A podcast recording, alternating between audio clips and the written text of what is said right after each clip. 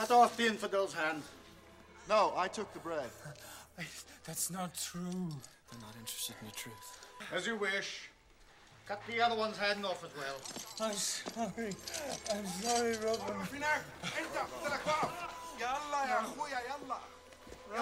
No, no, no! This is English courage.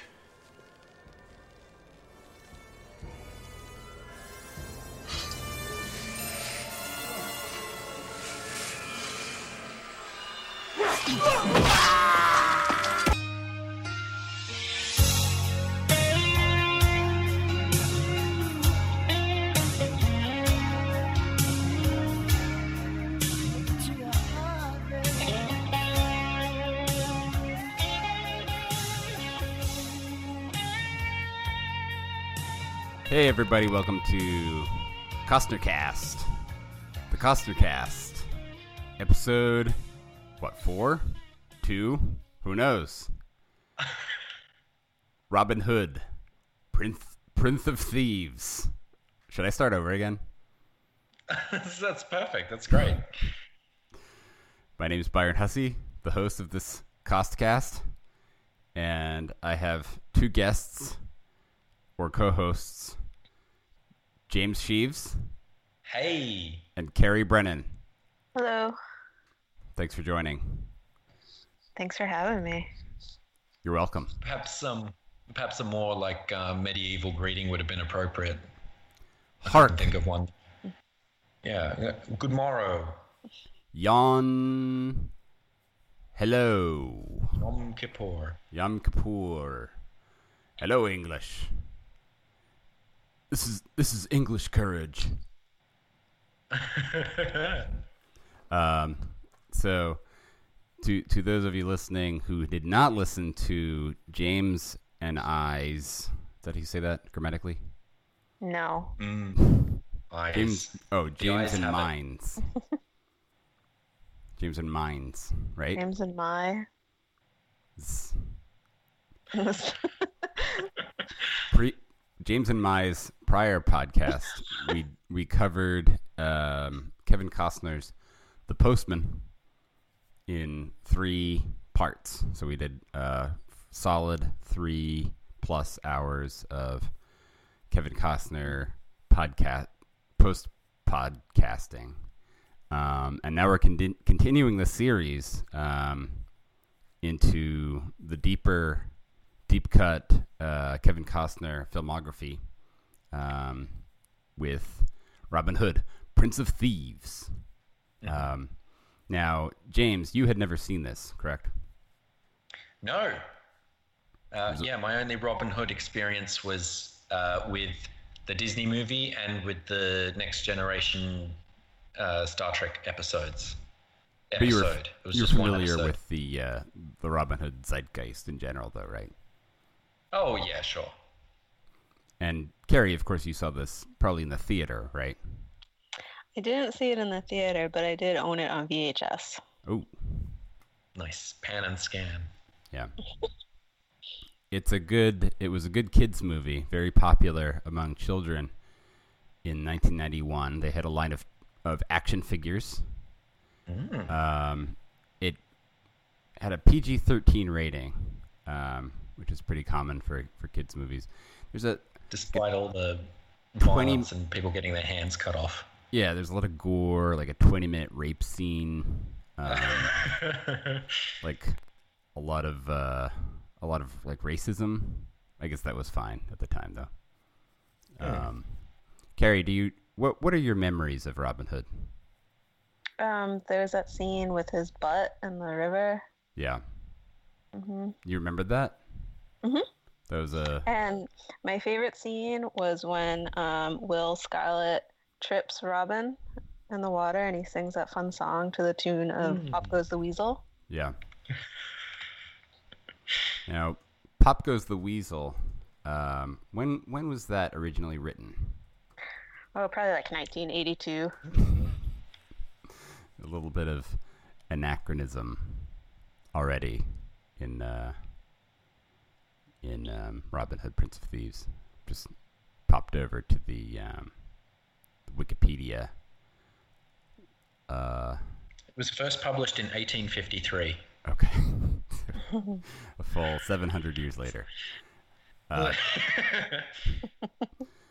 well, Well, To be- Will Scarlett wrote that song in the river at that moment, Yeah, and then it was, it was stolen 700 years Presumably during his time in the United States, where he gained his accent. Mhm. right. So, Just um, like uh, just like Azeem invented the telescope. yeah. Just quick improvisation. He had the he had a, a glass sphere and a leather um, What was that? What was that It's glass? like- sphere? Oh, it's uh, you know, it's a classic glass stone that one would carry. This film is like the name of the rose. It's like you know, we, we witness all the, the inventions that led to the modern the modern era. I, never, I never saw the name of the rose. So It's uh, it's, it's got Sean Connery in it. oh, I think you're thinking of Zardoz actually. It's got F. Murray Abraham in it. So Robin Hood, Prin- Prince of Thieves, was released in 1991. Um, it was the second highest grossing film of 1991, just behind uh, Terminator 2: Judgment Day. Uh, Oh, that's a that's a really tremendous film. Yeah, a lot better That's- than, than That's this yeah. That's- Much better. Um, it, uh, of course, stars Kevin Costner. Um, and what? Who else? Christian oh, uh, Slater. Alan Rickman. Alan Yep, Rickman, Christian Christmas Slater, Chris, Christmas Slater. Christian Slater is cancelled. and Morgan Freeman. Morgan Freeman as the And, Moor. and Mary Elizabeth Mastrantonio. yeah, Mary Elizabeth Mastrantonio is. is- Yeah, A list. Um, she's apparently actually going to be in um, the Punisher Netflix series. So, still working. Um, is she going to be like fridged? That's the thing with Uh, the Punisher, isn't it? His his wife gets fridged. Uh, I don't know. She's got to play like an old lady, right? Oh, I guess so. Since it's 25 years later, or Yeah, like she's got to be. She's probably like old Alley Hag number two. in episode four. Who can we get for that role? Um, sorry, Kerry. Sorry, this is this is really sexist. Is it? It is. So, um, so Robin Hood, um, Prince of Thieves, is kind of one of the uh, sort of golden age of Costner um, heavy hitter uh, movies, along with uh, Dances with Wolves. Um, the Postman. po- no, no, no, no, no, no. That's the uh, that's the decline of Field of Dreams. Oh, oh. Field of Dreams, um, The JFK, Untouchables. Untouchables, um, Waterworld. Oh yeah. Um, I think Waterworld was the first K Cost movie I saw. really? Yeah. Did you see it um, when it was released, or you were probably too young? Oh no, it would have been VHS or on TV or something. My dad really likes that movie. I think I saw it in the theater, Whoa. but people didn't know, you know, when it was released that it was going to be like a legendary bad movie. It was just like, oh, cool, cool sci-fi, topical. Ocean. How is it topical? because of the melting ice caps. Wait, how old is this movie? Like 20 years? We're talking about Waterworld, right? Mm-hmm. Yeah. Um, yeah. 1995. So over 20. Wow. So this is like a um, fun beat Friday night for you. Truth to the to the punch. What? It beat an inconvenient truth to the punch by like you know ten years. Yeah. Much more cultural impact. So So um the movie um, Robin Hood, Prince of Thieves, opens with a tapestry and a sweeping Oh, score. yeah. This is um, the the classic '90s move of put the title sequence over a close up of like a prop, uh, which in this case is the famous Bayeux Tapestry, which uh, depicts the Battle of Hastings, which took place hundred years before this movie. Well, at least great. it wasn't after, which uh, a, lot, a lot of the stuff in this movie does occur after. Um, So like um, Stargate did the same thing. That's a, that's another '90s movie that I've seen recently. It, it has like close-ups of like the ancient Egyptian props. Mm-hmm. Yeah, so that was just kind of like a like a a convention at the time. Do you think um, the tapestry? So they were allowed to film this um, tapestry, or do you think I it's think it- just stock footage? It- It might be a recreation because it looks very vibrant to me, but um, I could imagine they would be allowed to film the real thing. yeah, It's Karen, on do you- display. I think. Do you have an opinion on the tapestry? Are you asking me? Yeah. Um, I, I have no opinion on the tapestry. Okay. It's um it's mostly known for memes now. I think Oh, Yeah. mostly a meme tapestry. There's a. You can take people from the tapestry and sort of recreate a meme, a modern meme, but in like old English, or is it Middle English? It's uh well, it's not no either. What? Oh, it's old. It's old English. Okay, Old English. So, the first, um, the opening, we get like a um, little historical uh, catch up kind of thing, um, which is uh, basically a summary of the uh, what King King Richard the Third is away at the Crusades, right? and um, fighting the uh, Turks, um, which apparently is the first historical inaccuracy of the film in that little historical um, catch up. I thought it was- that was the second. Wasn't the tapestry the first historical inaccuracy? No, hmm. because all they're doing is showing the tapestry. They're making no Okay, claim okay, about okay, it. Just like here's this tapestry They're- from you know Within... They're not claiming that it's relevant to the movie in any way. No, I don't think so. No. They're like this could this was made within a hundred years before or, af- or after this movie was set, give or take. It's like the, the Star Trek Enterprise title sequence. They're not Yeah. saying the boats went into space. Yeah, Kerry. Remember that? um, yeah. So the the title card states that Richard the Lionheart led the the Third Crusade to reclaim the Holy Land from the Turks, um, but apparently the Turks uh, left the Holy Land um, a hundred years earlier, and by 1194, um, the Holy Land was under the control of the Saracens. Huh. So Oh, the Matt Saracens from Friday Night Lights. yeah, Nice. Matt, Matt, well. Sar- Matt Saracen from Friday Night Lights. So clearly, the first just un- unforgivable total fuck up of the movie, right there. They're not the Turks; they're the Saracens. Nobody's ever heard of the Saracens. The Saracens. I don't know who the Saracens are either. James, are you familiar with the Saracens? The Saracens were the guys that were led by Saladin. Oh, what? So that was that was the big crusade thing. It was like Richard and the the Crusaders and the Knights Templar versus the Saracens led by Saladin, and they were like Muslims.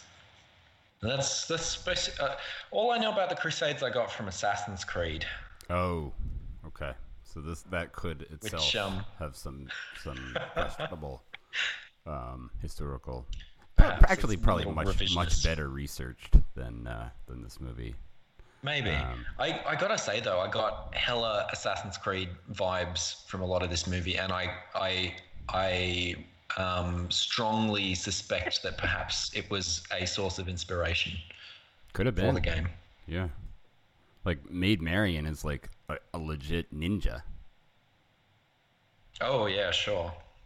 Remember For one scene, just one, one scene. scene? Yeah, but then she becomes sort of a lilting, pathetic weakling for the remainder of the movie. Um, It's the '90s, but it's the early '90s. Yeah. So um, we we we open with a um, like a uh, Moorish prison, or is it? No, he's no, it's Oh. not Moorish. It's a No, it's, a Turkish it's, uh, prison. prison. They're in Jerusalem. yeah, we're in Jer- Jerusalem in the Holy Land. So presumably these are the Turks, right? Yeah, the the the ahistorical Turks. Right. With, within seconds, it's oh the savage Muslims. Look how savage they are. Right. Cutting off hands.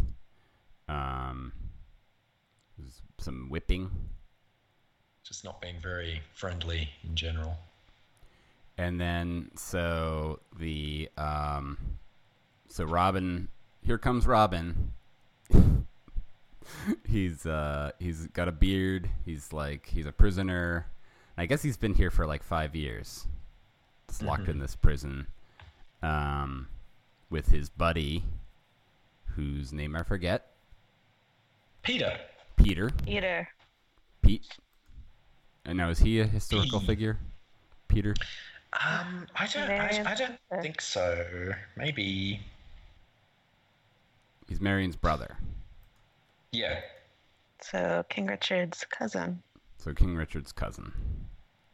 So, oh, yep. And actually, I believe that. By the way, the the royal genealogy is apparently just nonsensical as well in this movie. well, apparently, uh, King Richard didn't have any cousins, so so this is a fake character. Um, so Peter is accused of theft, and his hand is going to be removed. But Peter is much weaker than Robin Hood, and Robin doesn't think he'll survive it, so he volunteers. Um, but then, in like true like baddie fashion, the Turk Turkish pri- prison guard is just like, "All right, we'll cut both of your hands off then." Um, so then uh, Robin concocts a plan, and he says, "This is English courage." and he grabs the sword, and there's a lot of sword play, and they uh, escape the prison. Good but job. not before a Wiley Moore, played by Moore, Gin Freeman, Gun Freeman.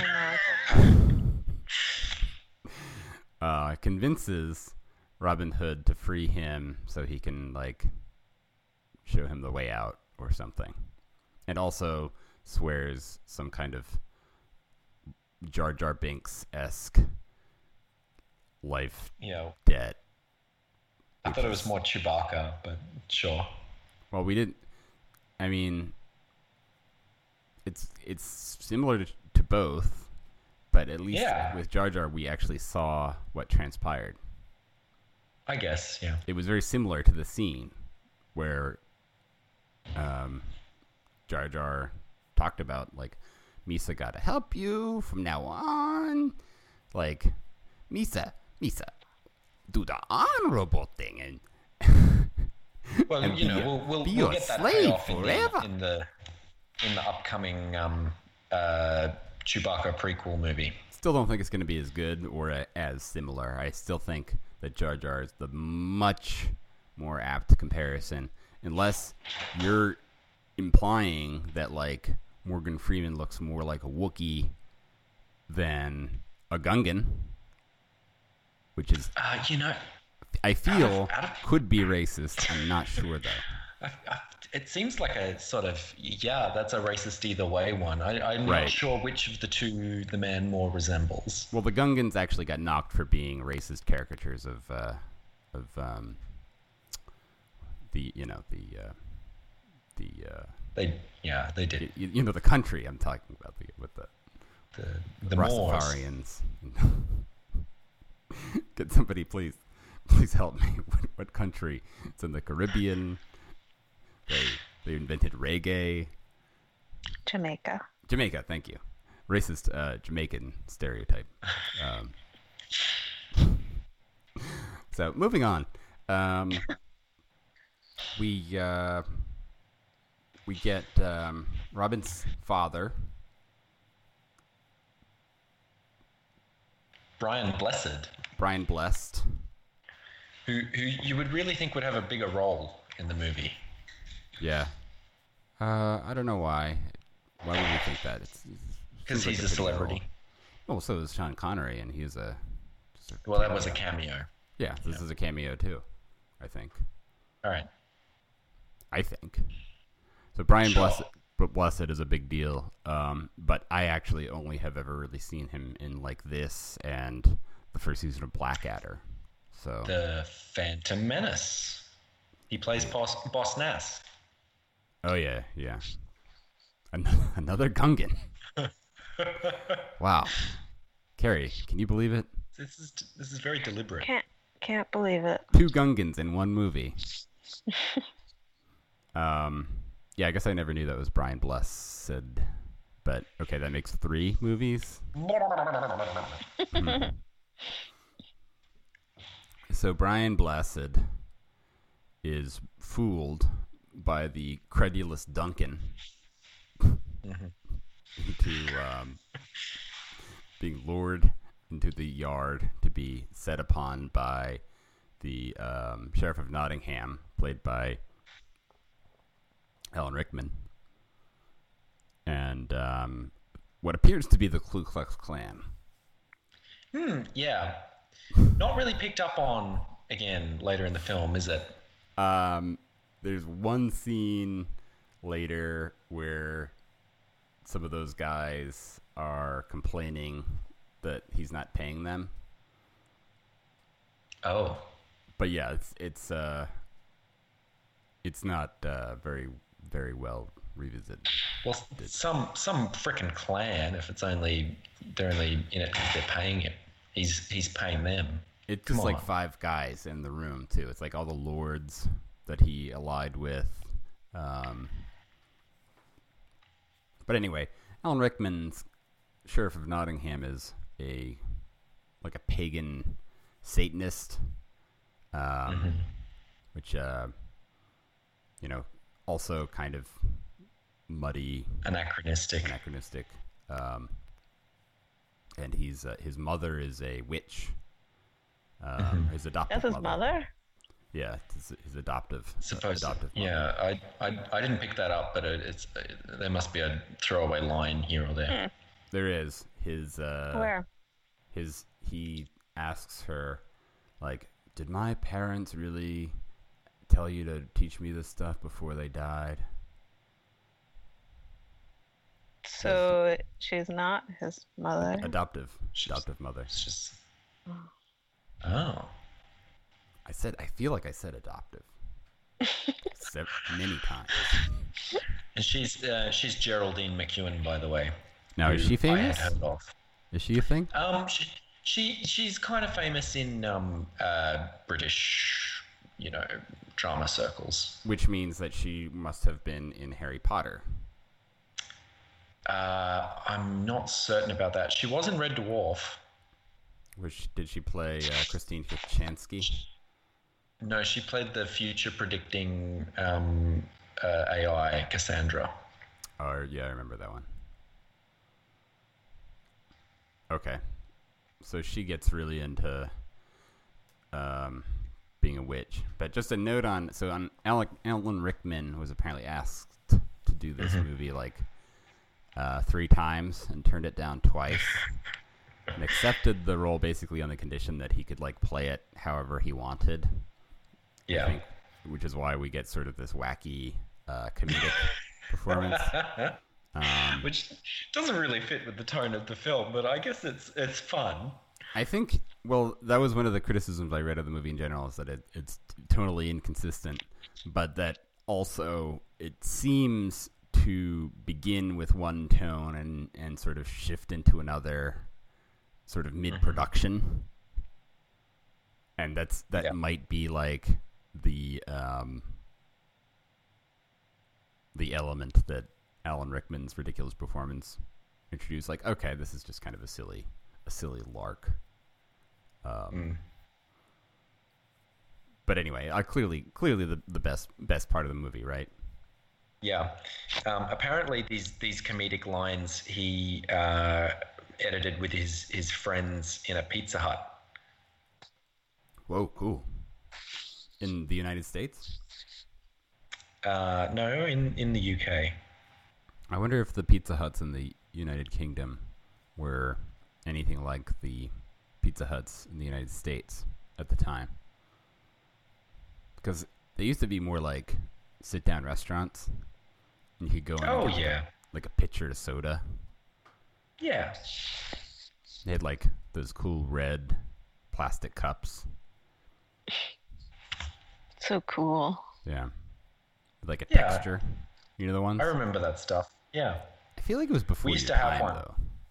James. No, no, no, no, no, no. Because that, that was how it was in Australia. Was it? Is it still like that? No, it's not like oh. that anymore. Yeah, because they're just like mall, like shoved into to corners of malls now, or like Yeah. just like like storefront things that just deliver. Yeah, like there's enough space to walk in, maybe sit down and wait for your order, but that's it. and they had like the the Pizza Hut tradition, the uh, distinctive hut shaped buildings. Oh yeah, yeah, of course. Which our one wasn't uh, purpose built, so it didn't quite look like that. And then those things I- sometimes are, are repurposed as other businesses, but you can always tell that it used to be a Pizza Hut. An insurance company. It's the insurance hut. Get your fresh hot insurance. so, the sheriff of Nottingham uh, accuses um, what's what's his name, Brian Blessed of Brian uh, Blessed, Satanism, and um, which and was not a him. crime at the time. wasn't it? No. Uh, so uh, magic at the time was uh, just kind of a word for like learnedness. So um, you had your kind of. Uh, I, I understand this term isn't quite contemporaneous, but cunning people is from what they used to call them a few hundred years later, and it would just be someone who had some skill of some sort. So you know they could do something with herbs, like they could give you an abortion, or maybe they could heal something. Um, that that was what magic was at the time. It wasn't illegal. Uh, it was illegal to use it to harm someone, but that's like how it's illegal for you to run over someone with your car today. Right. But it's not illegal to drive a car. Unless um, you don't have a license. Yeah. Well, look forward to prison then. So, um, there seems to be some kind of plan being concocted and enacted, but uh, it's all very vague. Um, Robin gets back from the Crusades. He uh, he makes a big deal about like kissing the the earth, Yeah. And it's just the English Channel, which isn't that wide. right? So Sure. it's like it's like shades of like a Christopher Columbus. All of a sudden, like he was like, I mean, I think he was just glad to be in his his Glad to land. Be back home. Yeah, but um, some there's some ge- geographical funny business here because they yeah. they sail past like the White Cliffs of Dover, Dover.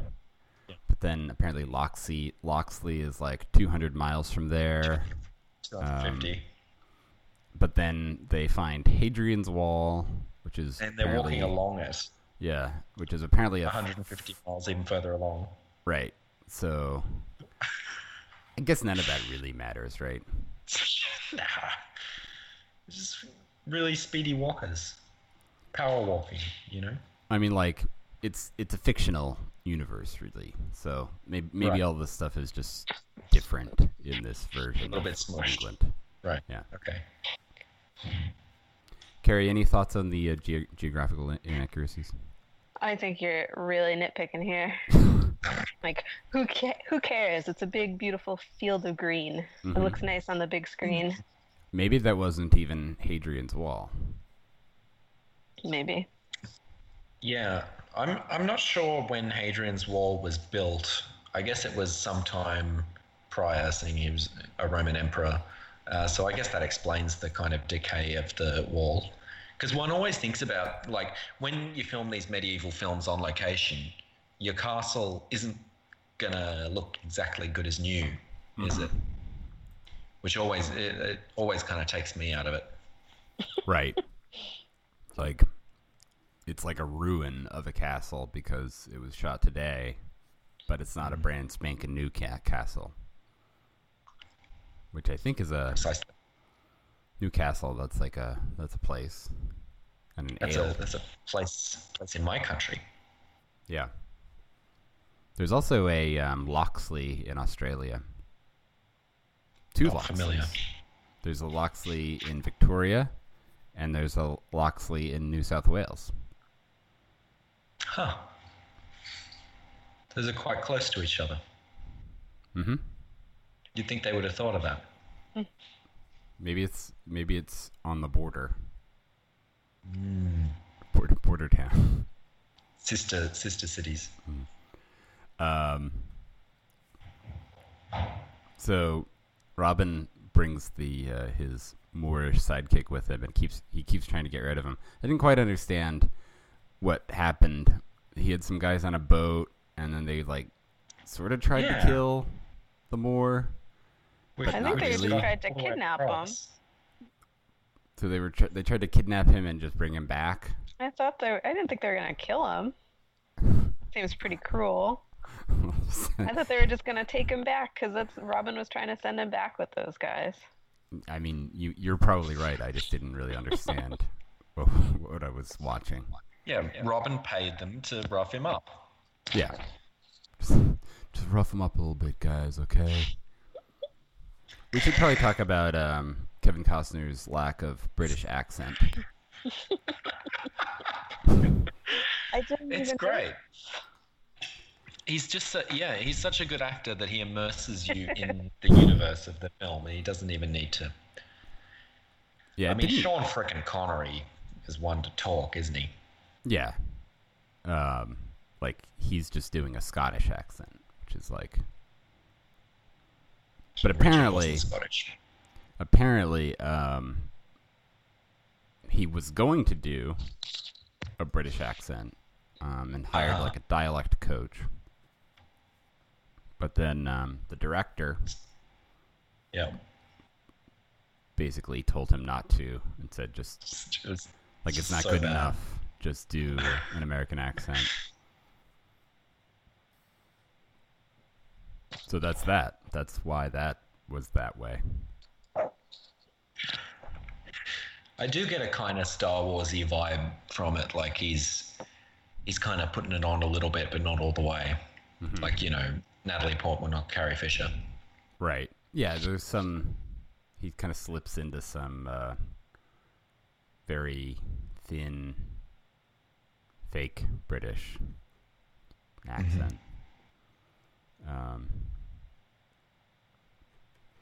But yeah, I mean he's I mean um what's his face? Uh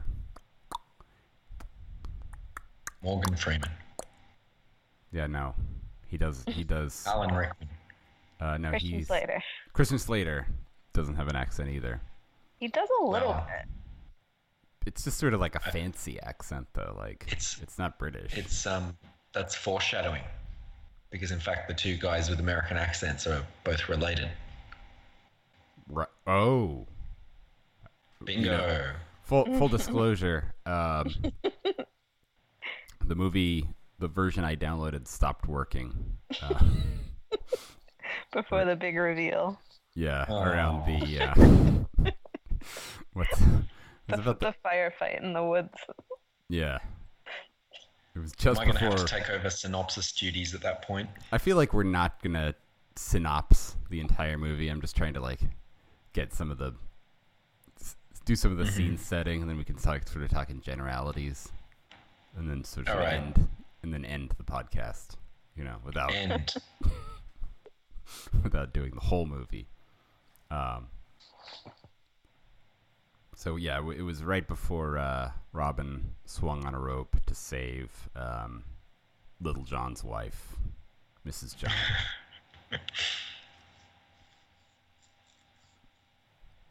um. So the uh, the broad strokes.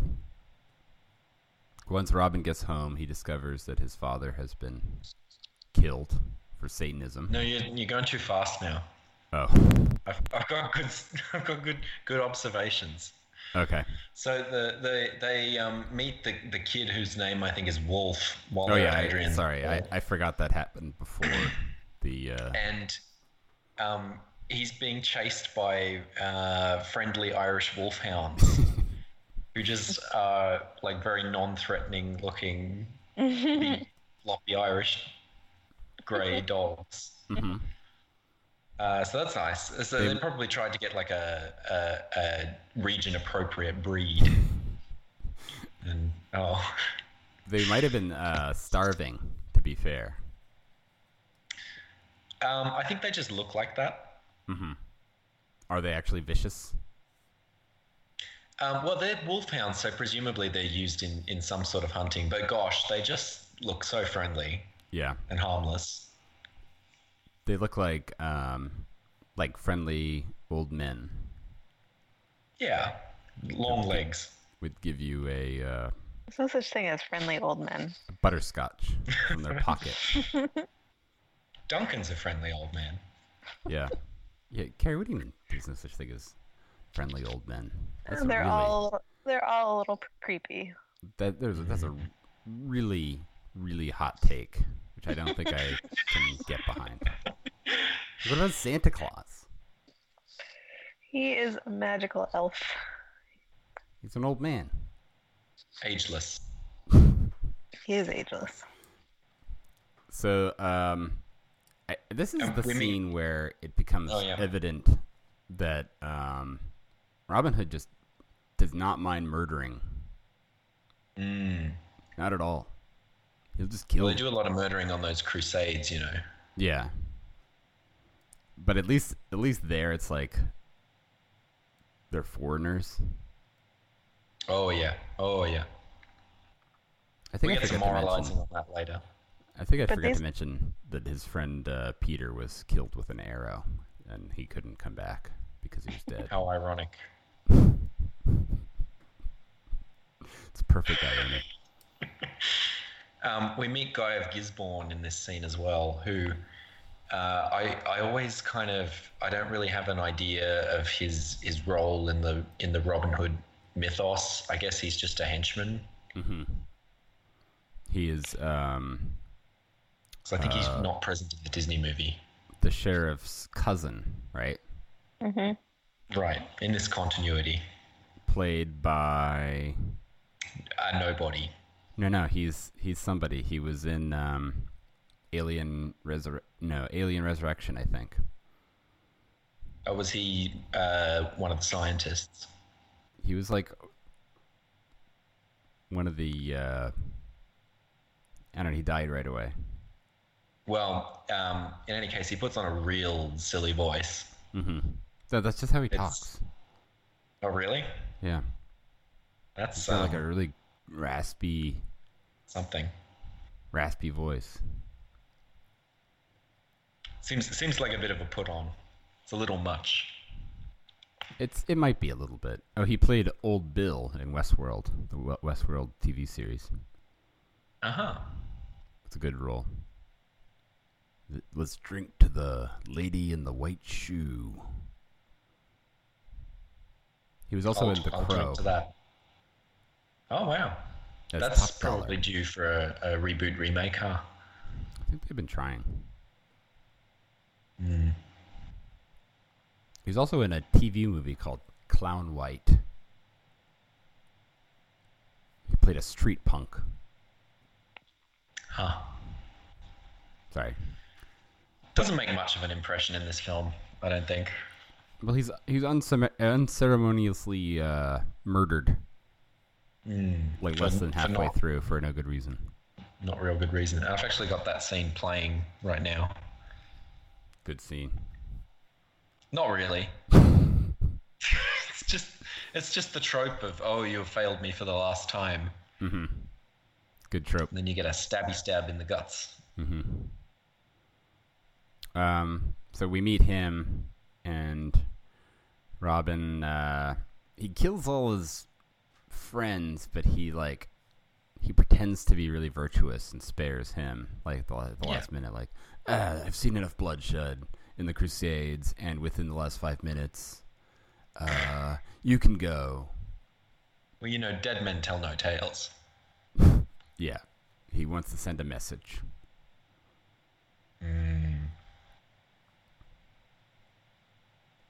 And, And then we were then we meet the sheriff of Nottingham again, uh, and uh, I think he he demonstrates uh, a lack of understanding of the concept of aging, because he says that uh, Robin of Locksley is is a whelp.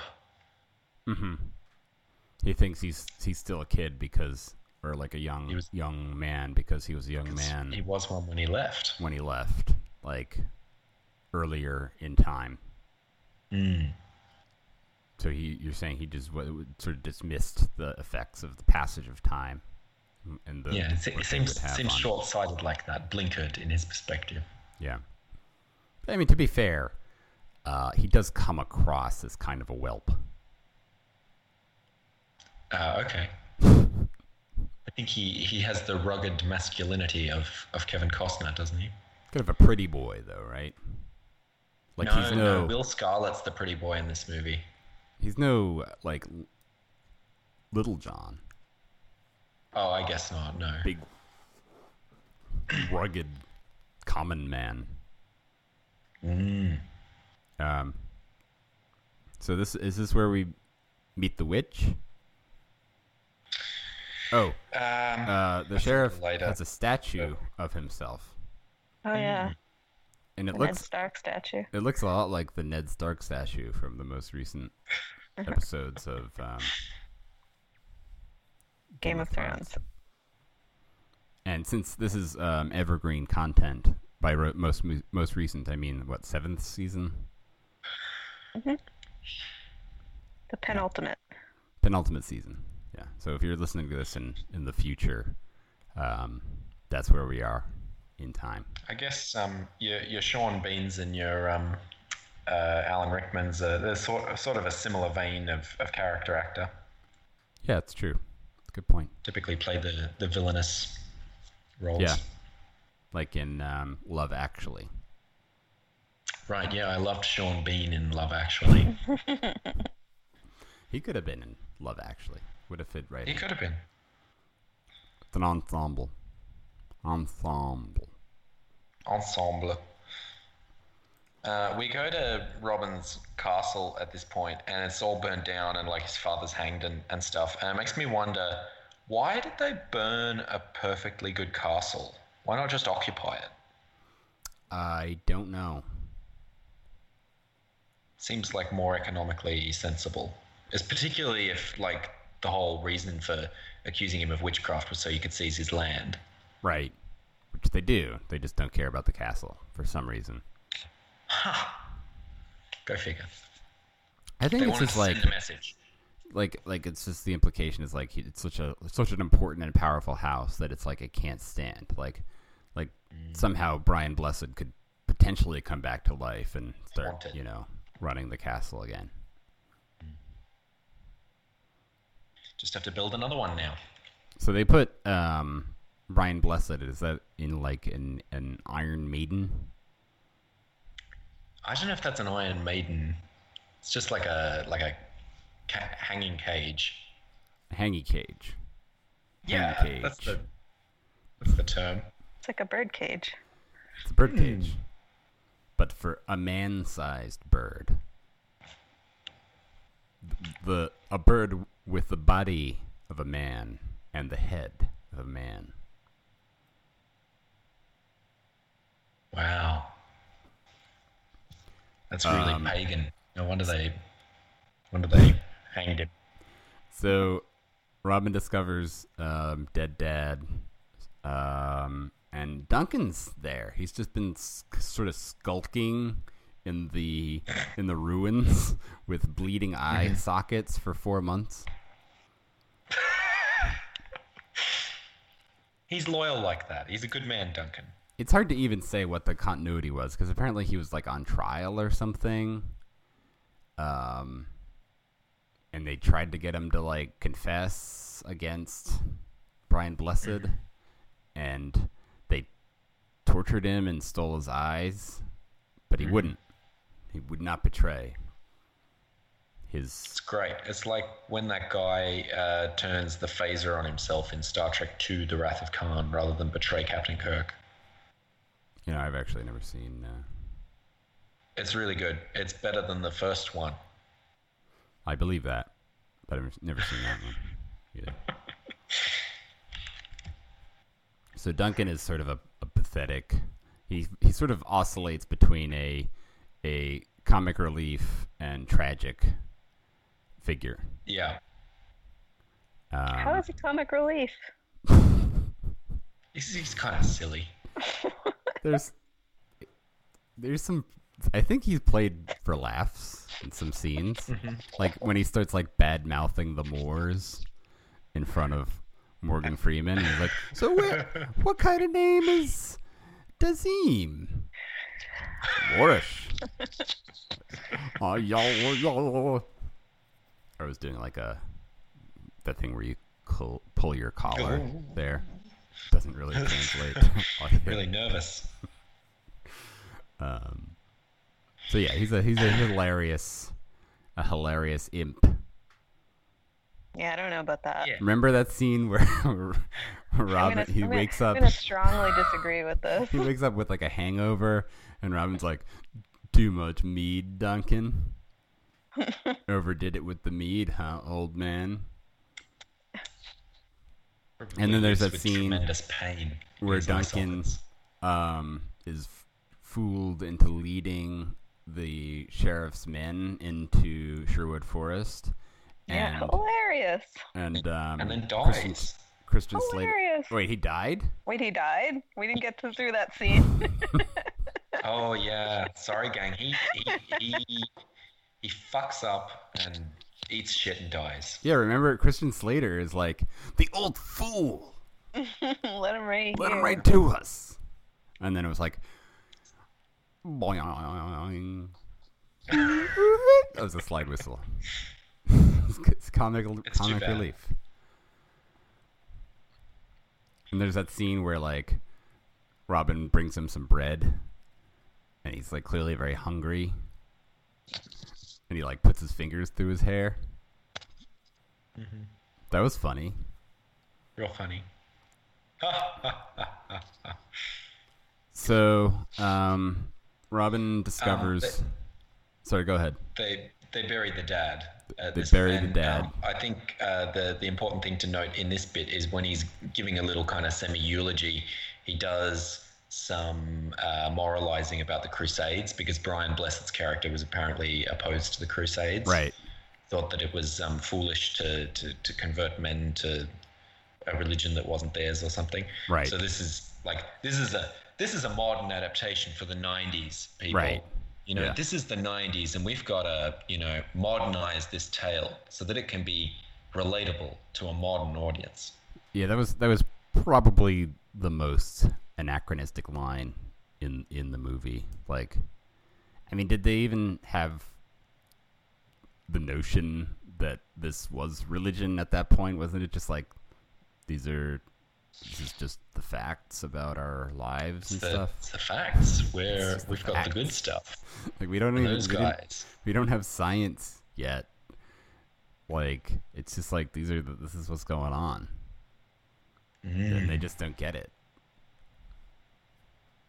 But yeah, I'd, I'd say there are probably strong contenders for most anachronistic line in this film. yeah, you're probably right. Like this is English courage.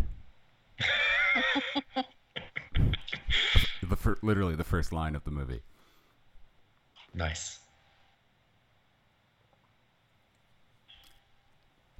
Um, so af- after that, I think uh, if if my notes didn't get scrambled, uh, we do meet the witch, and uh, the the speaking of religion, in the continuity of this film, witchcraft seems to be the canon true religion, because uh, old, old what's her name Mortianna. Morticia, yeah, It's not Morticia. from the she Addams. can um she does her you know her voodoo with the uh just throwing blood on a plate and stuff and it just works Yeah, it does. She's right. She's right about everything. she just yeah. It's not only is it the true religion within the movie, it's actually should I guess it should be our true religion too, because it was just proven. it's just where the evidence leads By the way, one last um, fun fact about the uh, humorous comic relief Duncan. He, the actor that played him, died in the year 2000. Walter that's a Sparrow. that's that's a shame So the the witch uh, does some spells and figures out basically the end of the movie. Um, And she should know that it's futile to try to like try try to foil her own prediction, right? I mean, like she was Yeah. dead on, and t- to the point where like no, no, not even knowing could prevent their fate. maybe she just forgot to ask uh or deliberately avoided asking oh when the painted man will kill me Right.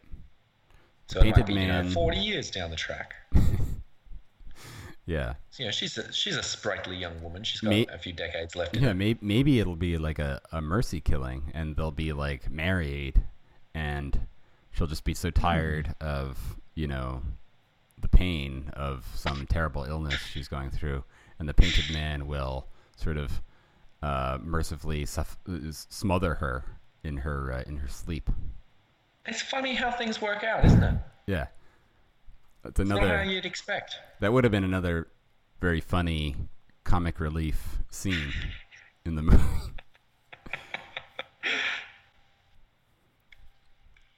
Uh, I think it's also interesting to note that um, when Geraldine McEwan uh, leans in close to the camera, you can see the contact lens uh, that she's wearing to give her the milky eye.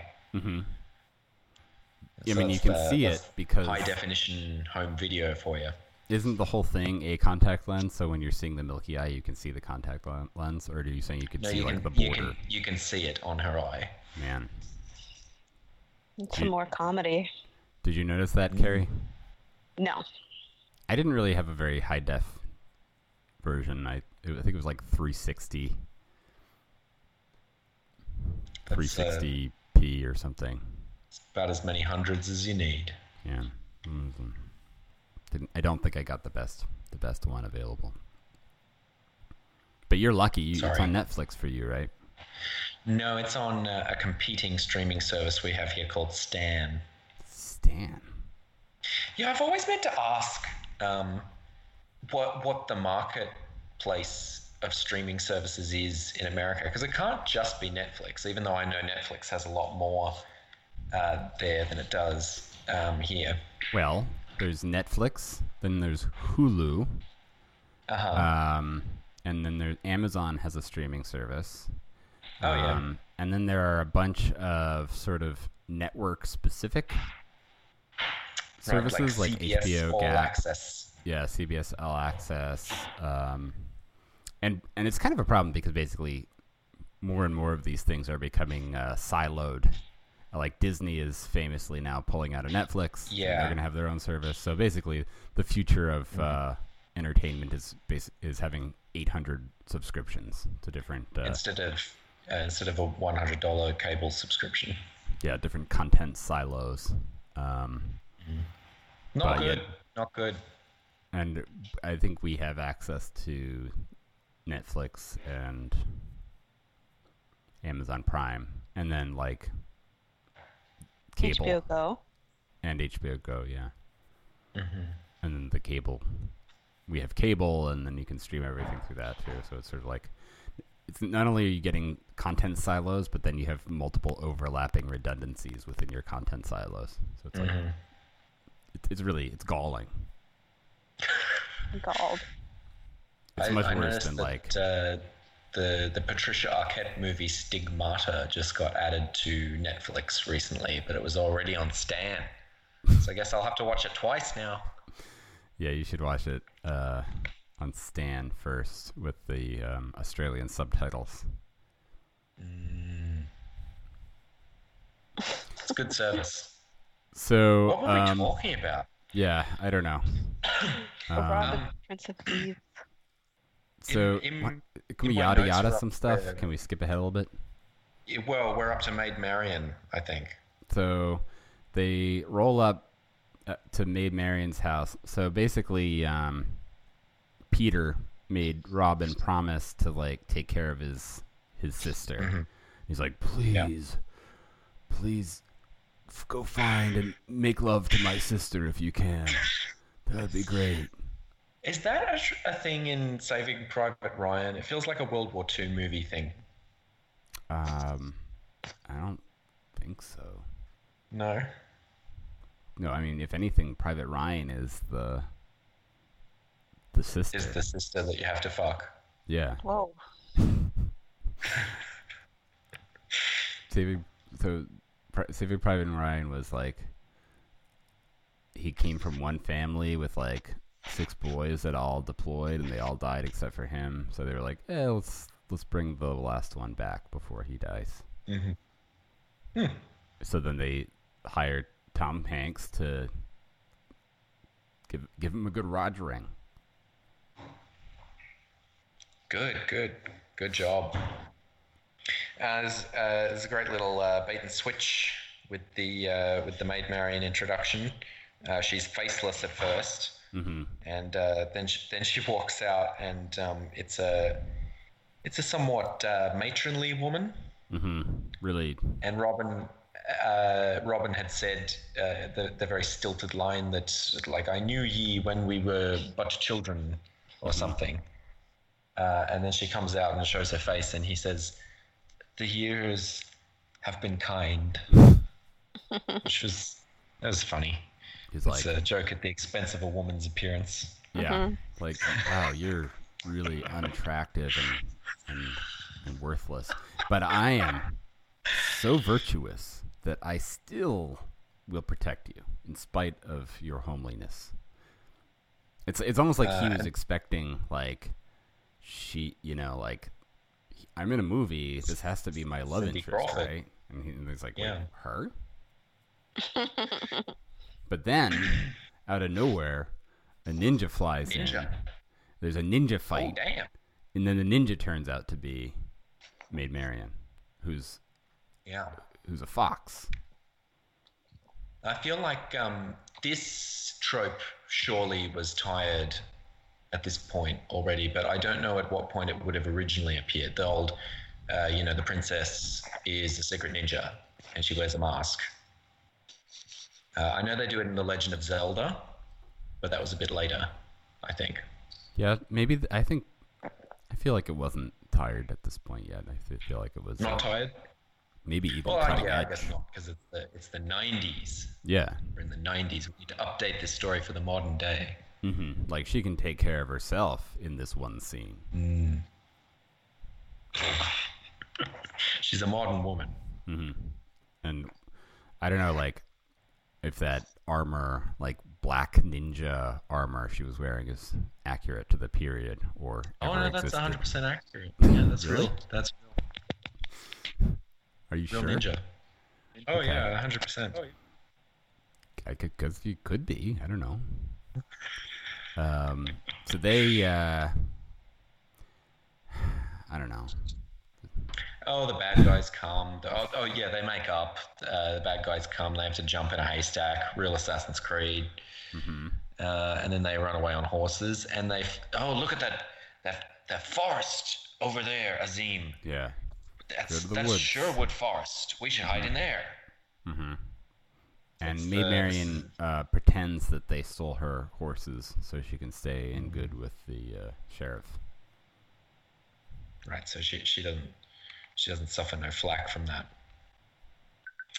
It's uh it's it's the old uh, it's the classic where there's the origin story. This is how they found the uh, the the Sherwood Forest. The titular They forest came to. Mm, indeed. from the movie Kevin Costner is Robin Hood, Sherwood Sherwood Thieves Of the forest. of Prince of the Forest. Sherwood Forest, that is. Kerry, is that the title of the movie? Um, I think that was a working title. Hmm. Is it working for you?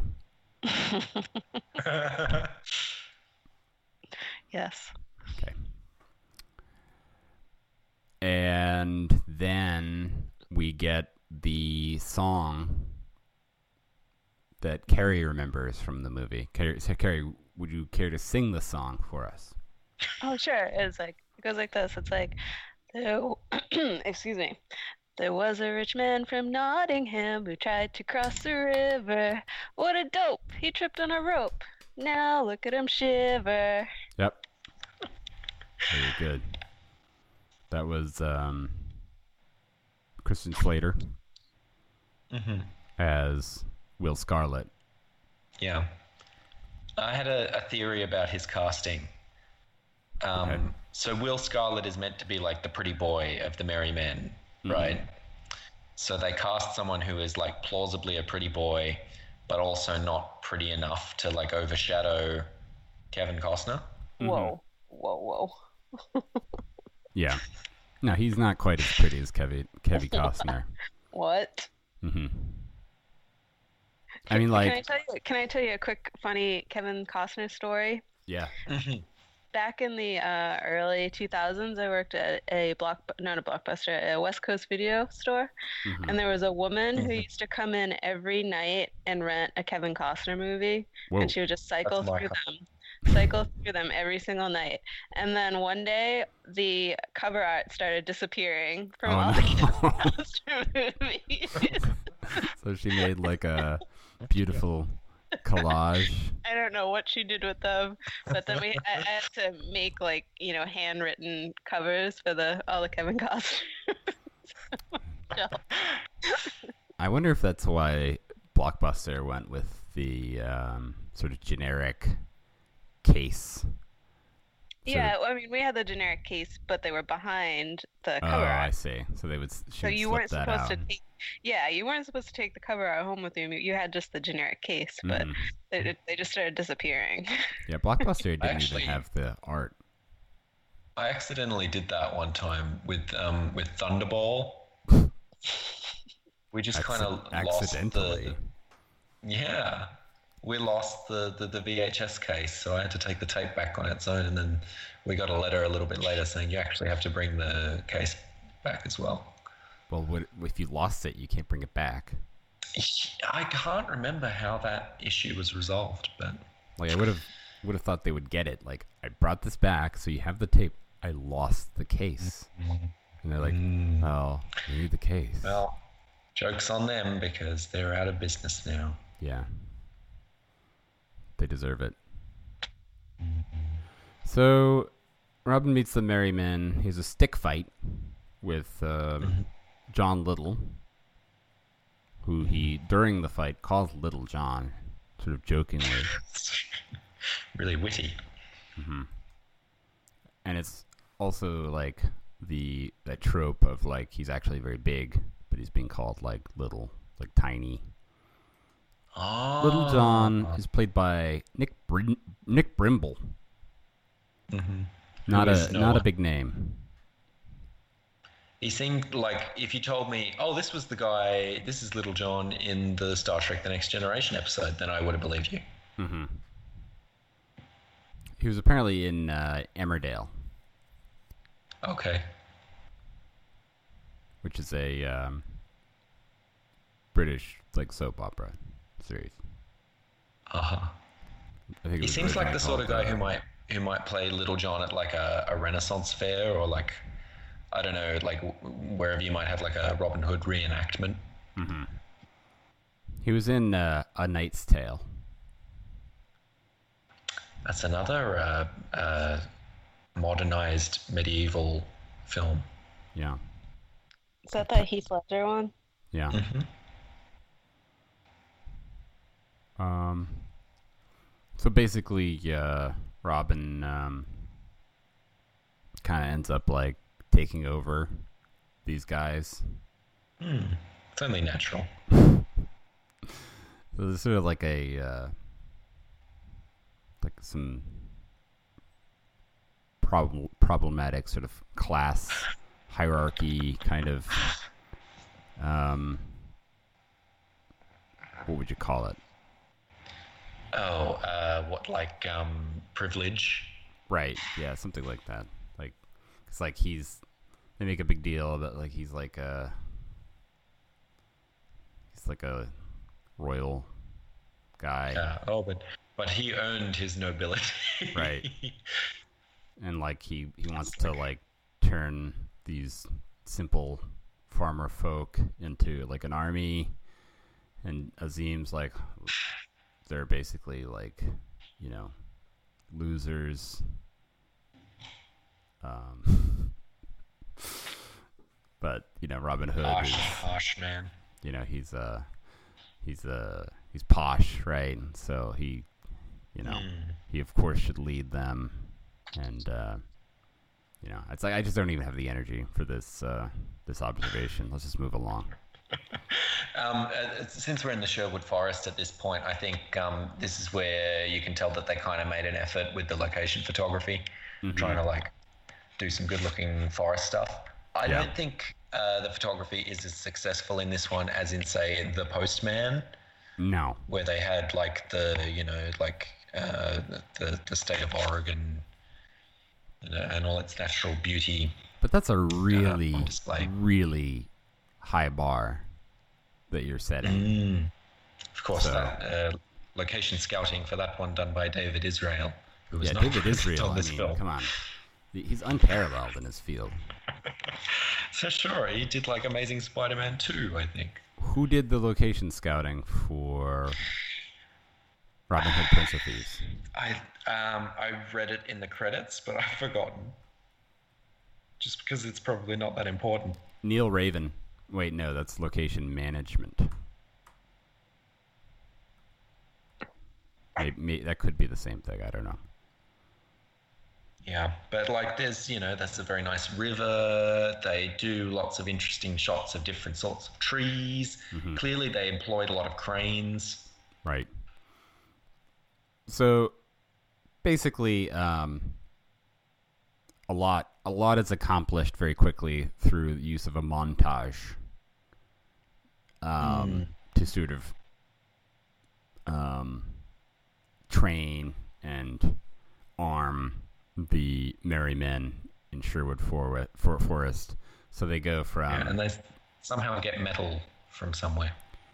Yeah, Kerry made that observation as we were watching it, um, and uh, yeah, I'm not sure where they get, they found the the metal in the forest.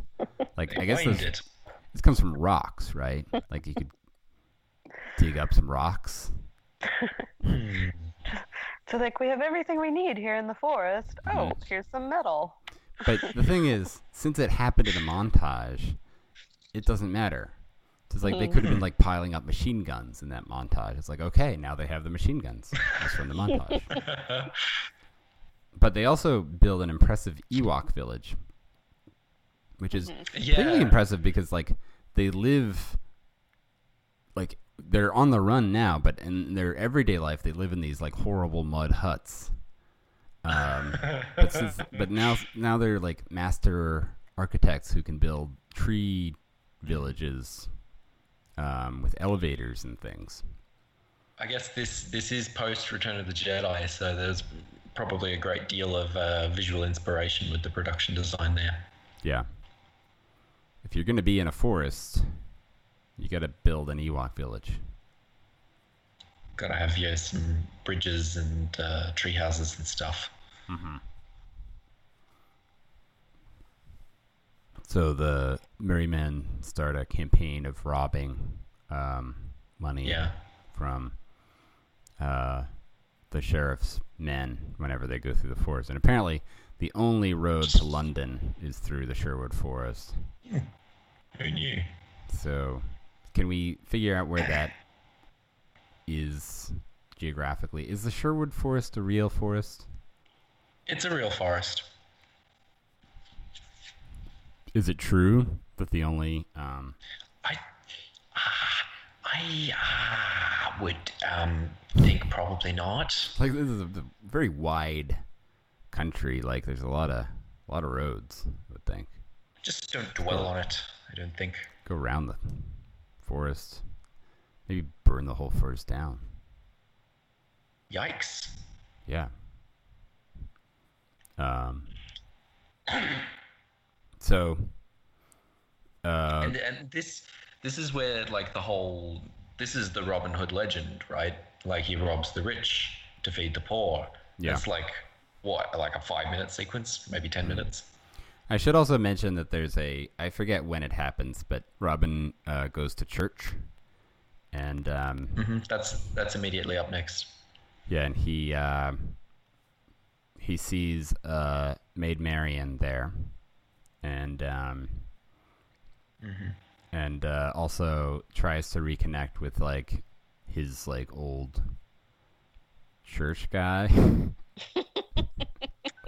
Yeah. I was gonna say priest, but they're not. It's not a priest. It's a like a. Uh, what's the word? A bishop? He seemed like maybe some kind of a deacon. Deacon. Yeah, he was a deacon, probably. Um, but it's clear that that guy has become corrupt, and also he promises Maid Marian that he's going to take a bath. Um, and he also happens to run into the um, sheriff of Nottingham, who Oops. he recognizes and who recognizes him, but I don't think they had ever met prior to the scene. So it's not clear how. They'd seen photographs. Right. Are there draw- drawings of? Uh, not on the wanted poster. There is like a printed type on the wanted poster, which is uh, that's interesting. That's fine. They could have just handwritten a wanted poster, like not that hard. Props department. No, printed type is fine. Um, so this is maybe like they just knew in their guts what was going on here, but Robin um, gives the sheriff a scar. He slashes him in the face. Why didn't he just cut his throat? Oh, he uh, he was thinking on his feet. it's like you'll, now you, now you'll remember me by this in during my crusade against you to to ultimately kill you. It's like if you just put the knife a little bit lower, it would it would have been over. Would have been it. I think he was maybe compromising with the um, his church guy there because he asked him not to spill any blood. Oh, that's right. So he spilled just a little blood. Just Like slashing his throat would have, you know, that would have spilled so much blood, yeah, and that would have been really disrespectful. that's true. That's a good point. Okay. Um, and then he he he um cut cuts the rope for a chandelier to get away, just like a an, a, a That stock um, adventure movie move. good move. Yeah. I forget how he escaped from there. He's sort of like And this is when uh, Alan Rickman says, "I'll- "I'll carve your heart out with a spoon." yeah. Which he explains later. Yeah. Many many lamp lampshades are hung on that line. because his cousin asks why a spoon, and he says, "Because it's dull, it'll hurt more." And then, when he later kills the cousin, he says, "You're lucky I didn't use a spoon." Why do you sound like Hannibal Lecter? I don't. I sound like Alan Rickman. Sound like Hans Gruber. Sound like Alan Rickman as the sheriff of Nottingham in 1991's second highest grossing film. No.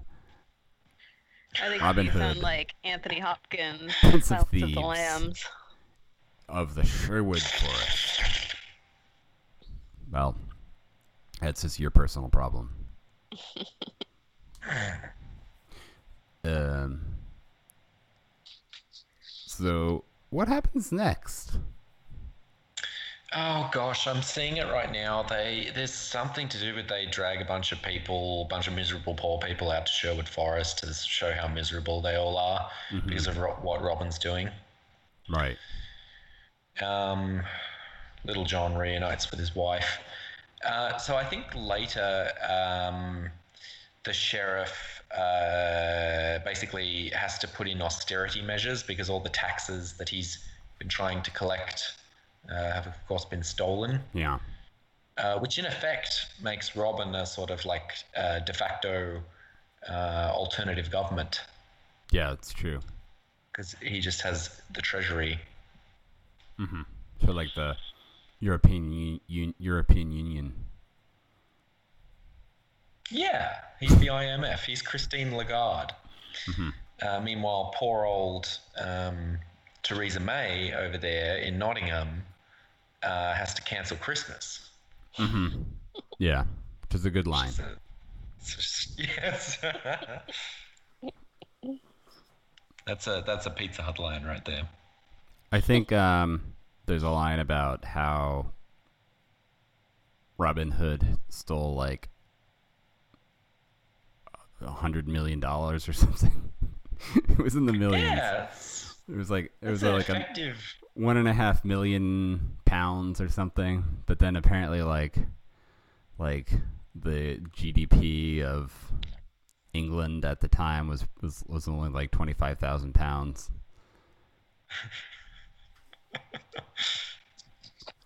it, it was I, I don't quite remember, but it wasn't it wasn't accurate, so we should just I should get credit for just making that observation without without all the because I don't want to have to go look it up again. Uh, I just saw a cool bit. Um, Robin shoots Christian Slater through the hand with an arrow, Yeah, so Christian Slater, which seems um, like overkill. well, he was gonna he was arguing they should turn Robin Hood in for the for the bounty, which has climbed to like. like to twenty five hundred pounds or Twenty-five something. yeah, something like that. I think it was 500,000. I don't think so. And uh, Was it Robin- five hundred My, my counter argument: arrow. Yeah, and that was a low blow because they don't actually have medicine or anything. Like he could have died from gangrene. Infection. Yeah. That's funny because Kevin Costner cuts his hand open earlier, doesn't he? Like a lot of people just kind of casually cut themselves in this movie. Yeah, he should not have done that. He could have died from that. Well, they don't need medicine because they have Azeem, who is some kind of a doctor, because he then delivers that baby. Yeah. That's a good From the future utopia of uh, of um, the Middle East. Yeah, and he also he invented the telescope. He's a man of science, Yeah, not think we, just God. we forgot to mention the telescope. That was at Maid Marian's um, when the uh, when the sheriff's men were were bearing down Yeah. on them. Azeem whips out a telescope and um, and shows it to, to Robin Hood, and he he's really, like really mystified. Like he looks through it and, and thinks the guys are right there, and starts waving his sword around. Um, I don't know if you guys have ever actually looked through a telescope, but it, uh, like it's, it just doesn't work like that. It's just like confusing. Yeah, it's because it'll be out of focus and you're not looking in the right out of focus. place. It's it's really hard to. You have to really concentrate, and you're usually my big problem, and and this I just feel like maybe might be just me, but like I can never see through my own eyelashes. Wow. I have that problem Wow, with microscopes. Usually telescopes are, are easier. I, I, I have a hmm. problem with microscopes, telescopes, and binoculars. But It just you know, it's your regular reading glasses. No, no, it's, that's my in ordinary vision. The eyelashes are not a non-issue, but it's like you you have to press them up against this lens. They just get in the way. I don't know how anybody ever sees through their own eyelashes with on these devices. Do I just have really like thick, luxurious really luscious. eyelashes? Yeah, Is that what's happening? it's it's your most beautiful feature. Thank you. Thank you. So, um, the telescope was invented in the what 1600s in um, hmm the Netherlands. Probably. That's where they invented the microscope. in the Look it up. Netherlands by like some white guy, I imagine. When in reality, it was stolen from this black man. Mhm. As he, Yeah. The Azeem telescope. was robbed. The telescopes were invented in the Netherlands at the beginning of the 17th century by using glass lenses. Not in the Middle East by Islamic Um, scholars. Adele Dazeem. Adele. Adele Dazeem. Adele. listen, the wickedly talented. One and only. Wickedly talented. Doesn't. So, um. Hmm. So, yeah, so they recruit a friar. Um. The sheriff's men are escorting this drunken, jovial friar through the forest, who's played incidentally by the hypnotist in the movie Office Space, who dies mid hypnosis. Wow. Go figure. See, I thought uh, with the casting with this movie, it was either, you know, you get a smattering of celebrities or you're a complete nobody. Yeah. That was my observation. But um, uh, you seem to be picking up on it a little, a little more than I am. He also played um, Franklin Delano Romanowski in the backwards episodes of Se- episode of Seinfeld. Oh, that's what I recognize him from. hmm Hmm. Who, by the way, gets in a eyelash plucking fight argument with Kramer because they keep making competing wishes. So they keep pulling out their eyelashes to make make competing wishes to smite one another. So it's calling back to the eyelash conversation we had earlier. It's all connected. Wow, really interwoven. Mm-hmm. It's like a tapestry, like the tapestry at the beginning of this movie. Amazing. Which So- incidentally Maid Marian does weave. Oh, yeah, one she point. was She weaving that. weaves the hundred-year-old tapestry. But she's also singing a song when she weaves it that was also written much later. Um, so um, Fri Friar Tuck basically is like they just like sort of like steal him, and then he becomes part of their team. Um, But basically, like they need a fr- my men need a friar. Can you stay and be the friar? It's like oh okay. and he's just like a he's another comic relief character alongside Duncan. yeah. we, we like- need as many as we can get. he loves uh, like booze, um, but he's really racist um, and suspicious of the painted man, our friend Adel Dazeem. So that like the ensemble is like really kind of groaning under its own weight at this point, isn't Yeah. it? But it's almost like, well, you can't not have Friar Tuck in the Robin Hood movie, Mhm. even though this he's not as important to the script as Azeem. Mm-hmm. So you got to write in some stuff about how like this guy clearly would not be into Islam. So, but then Dazeem They learn to get along. he proves himself by delivering Little John's baby using the Islamic sciences. Caesarean section. Does he use a C- C- C-section? Was that the implication? He implication? does. He said it was. He was. C sections her, and she raids the castle the next day. Kerry, I feel like you're saying the what's the truth here. What what are you what were you saying? He says it's what did, he said it's the wrong way. Like it's a Mhm. breach. You can't. It, it needs help. The only way you can get that out is by cutting it out. Mm-hmm. So, So I he did the C-section. Just sliced her up, pulls I the feel- baby up, and then everything is fine. We just Are go you about sure? Are you guys sure he didn't forest? just like flip it? No, Because he tells Maid Marian to go get some needle and thread. Oh, oh we God! did. I didn't catch that. So So, he sewed he- her back up. Yeah, he did he cut her. use He his cut her open. That poor scimitar? woman is gonna be laid up for weeks. Except No, she's she- better. She's fine. She's better. Cool. It's this fine. is this is the thing. Is like, I think the implication is that he uses like some kind of sorcery, right? That's the implication. Ooh. I didn't catch that. Because oh, oh, like, you called it black magic. That's right. well, no, that was that was in private. So, um,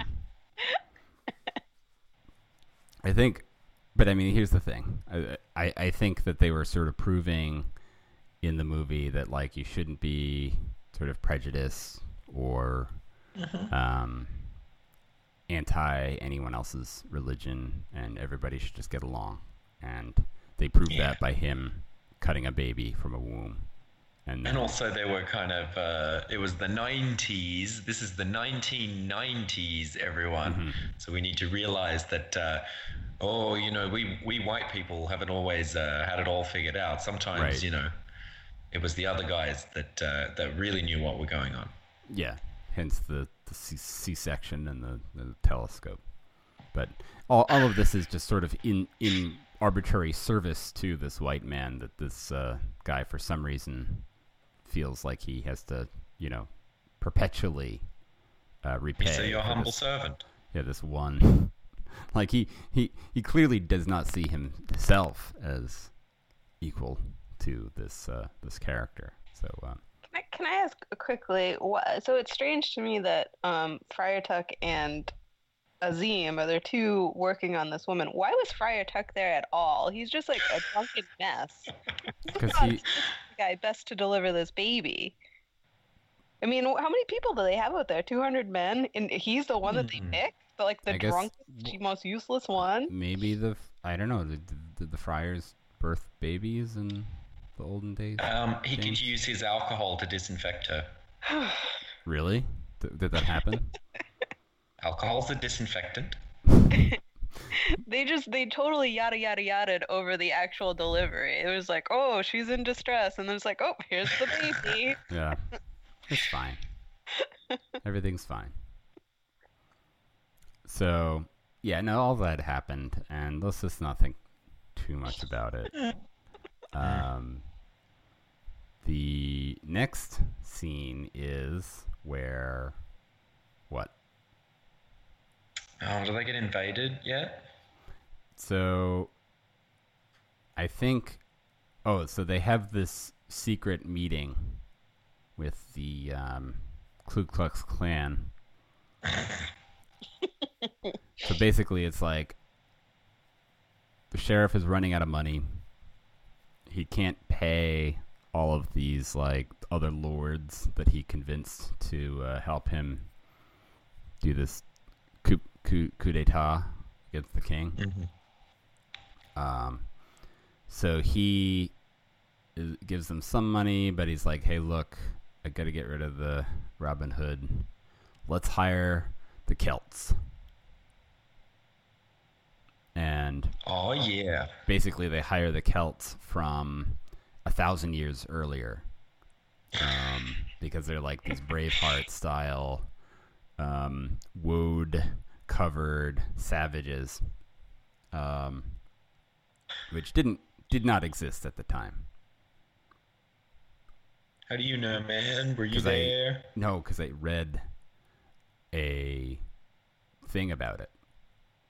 Uh, Um, so he's he he hires the Cal, and also he's cooking up this plan to have a child with Maid Marian because she's the cousin's king, and somehow this will give him some license to the throne. Not clear quite. that's that uh, yeah. work. Hmm. This is disregarding the like king's brother that they never mention in the movie. James, Must be deceased, not not in history, not in real history. not not deceased.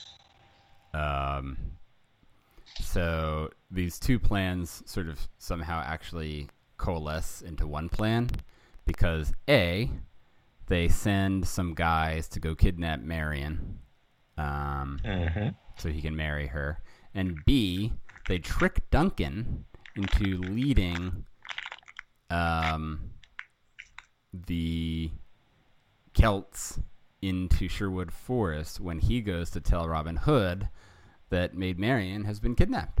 So really good plan, very success- successfully executed. So it's um deft, it's parsimonious, hmm and effective. And then the Celts invade. The Celts are mostly slaughtered, but then um, the sheriff is there with flaming arrows. And he, since I didn't see past this point, I, I can only assume that he burnt burnt the village to the ground. Everybody died, and the movie ended. He he uh, torches the fuckers. Yeah. Yeah, the end. Too bad. Mm-hmm. Real shame. Um, uh, my, my, my notes don't extend that far, but um, so uh, the, uh, there's a there's a cute little bit where Robin rescues Little John's wife. There's a lot of swinging involving a rope that seems the top of it seems to be changing places in order for the swinging to work how it does. Helicopter. It's tied to a helicopter. Ah, explains it. Um, and Robin appears to become deceased because he falls from a great height while swinging from the rope. And his famous medallion, the famous Robin Hood medallion that he wore in the Crusades, uh, is lost and recovered by the sheriff. That's sort of like when you see like a hat floating in the water. Like, yep, somebody died. That's they they lost their hat, And drowned. that was the end of him. And so he, he shows it to Marian later as uh, proof of, well, Robin's dead, so you may as well marry me. Fair point. Hmm. Could do worse. Um, oh, sure. You know, he's he's got that great perm. Permanent. Does he have a perm? Yes. Who has a perm? it's like a mullet. Alan Rickman? Uh, Alan Rickman. Eh, I wouldn't call it a perm. It's just- Maybe like a nice it's just wet. velvet. I think it's a wet Maid. Marian might have had a perm. Uh, Oh, maybe. I thought you just ha- kind of had that Hibernian curly hair. Natural curls. Kind of looked like she was wearing a wig. There was a lot of hair there. Maybe Well, some maybe. extensions. A weave. I don't know if her extensions were, were really in vogue back then. I, I think it's probably a wig. Okay. I think it was her natural hair. Could be. It, it, I mean, it, it, it looked natural, but there's just so much of it. I don't think it could have all been her hair. I don't know how um, ladies' hair works, so I would just simply defer. Um, when in the marriage scene, it seems like some of the texture of the hair doesn't match some of the other texture of their hair. So that made me think, what's going on here? But it might have just been that some of it was pulled straight. Right. uh, Right. while the rest of it was curly. Didn't see that scene, so can't speak to it. Um, yeah, well, so she's not uh, she's not really fond of the idea of marrying him because you know he's sort of a creep. Um, and uh, in the in the meantime, they're having some hangings for some of the men that they recovered from the the village, and so they set up a whole like Mission Impossible sequence to um, uh, y- you know get everyone freed from as as kind of a bit of like medieval oh like almost illusionism happening. That was that was kind of what i was thinking. It's like a magician would do shit like this Do we With uh, preparations and do we, the audience, think Robin Hood is dead at this point, or are we seeing him make these plans? Uh, no we're seeing him make the plans i think Okay. um, it is no triumphant comeback um, and uh, another interesting thing to note is that uh, Azeem invents gunpowder Oh, Oh wow. wow. Yeah, and not only that, uh, he manages to make a bunch of barrels full Whoa. from the stuff lying around in Sherwood Forest. Wow. That's really so he just changed the world. Really talented guy. Do we know anything about his backstory? Uh, he seems to imply that his family is dead because there's nothing for him to go back to. Uh huh. And he was in prison because of a woman. Yeah. So Robin surmises. We know nothing about his education or. He I think he says that he the woman was Jasmina. So it could have been maybe it was Princess Jasmine Princess from the Aladdin. Princess Jasmine from Aladdin. Yeah. I think it was Prin- Princess Jasmine Jasmine from Aladdin. Do you think Azeem is secretly traveling with the genie? Yes. He's got him That's hidden the good. somewhere. That's the theory. Maybe he is the genie. Is it possible that Azeem is a secret genie? Just probable. Uh, would explain his esoteric knowledge. Inevitable. And that's why he's staying with Robin until he can grant Robin his three wishes. Yeah. Hmm. That's it. Solved the movie. So, I just looked up some pictures, sorry, of Mary, what's her name? Mary Elizabeth Mastrantonio. And she is a natural Yeah. curly, and she has a ton of beautiful curls. So I think that actually is all her real, real hair. And also, it appears that she was in Scarface. Oh, she was in Scarface. That's that's Yeah. why you get cast. Yeah, she's got so much hair, so many curls. Okay, sorry, go, go on. Luscious piles of beautiful curls. So Um, she, she's she's quite Hibernian in, in appearance. I wouldn't have thought that uh, that she would be a fit for Scarface. Well, Perhaps that's merely the illusion of this film. it's the illusion of the film. I think uh, I guess it's like an Italian name, isn't it? Master Yeah. Antonio no, Neo. Antonio, no, no. So, I, I think we should wrap this up. But uh, basically, like this, the movie ends with like a twenty-minute long rape scene, right? Uh, yeah, and a huge explosion because the gunpowder barrels. The part of the plan is to blow everything to, to shit. Um, and the possibly the best shot in the movie, you guys unfortunately didn't get to see. Uh, so they, they earlier set up that uh, a good archer has to uh, be able to do the shot even if he's being distracted. And uh, so Marian blows on Robin's ear and he misses the shot. And every, ah, ha, ha, ha, Robin, you got distracted. Uh, but uh, the barrels are exploding behind him with fire and it's real cool looking and it's slow motion. And he fires the arrow and it does the job and it gets the guy in the eye. And he shoots some arrows to, to let the guys down from the, the hanging noose, which is good job. Good job, pal Yeah. uh, saves all of them. Uh, and uh, yeah, then the, uh, this long comical attempted rape scene where uh, the sheriff is is trying to marry Marian as quickly as possible so that he can then uh, legally rape her and conceive a child. So, um, and then they have like a really drawn out final battle too, right? Like a sword fight or something. Yeah, like way too it could probably stand stand to have an edit. right.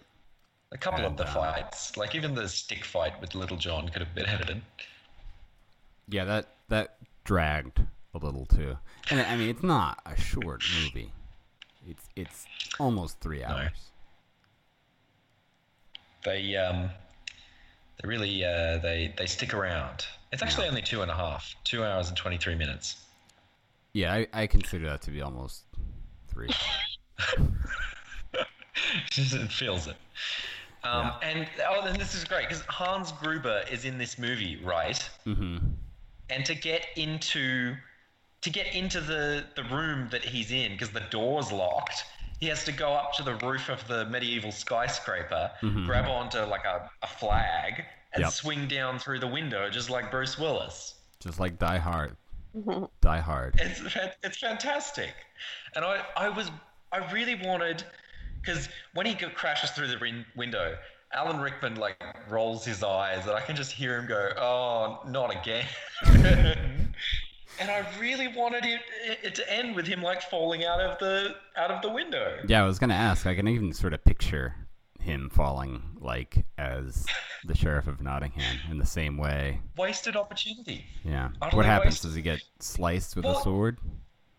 Um, it's it's a it's an ironic thing, but the the bishop who you know sold sold out Robin's dad, Mm-hmm. um, he gets thrown out the window.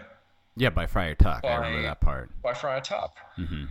Um, so, you know, what are you doing? What are you doing? Throw Hans Gruber out the window. But no, instead they have, um, earlier in the movie, um, Hans Gruber gave, made Marian a, a dagger for some reason. Ah, yeah. As like Foreshadowing. token of his affection. Mm-hmm. Yeah, and then she gave it to Robin and said, "Oh, it's it's not dear to me.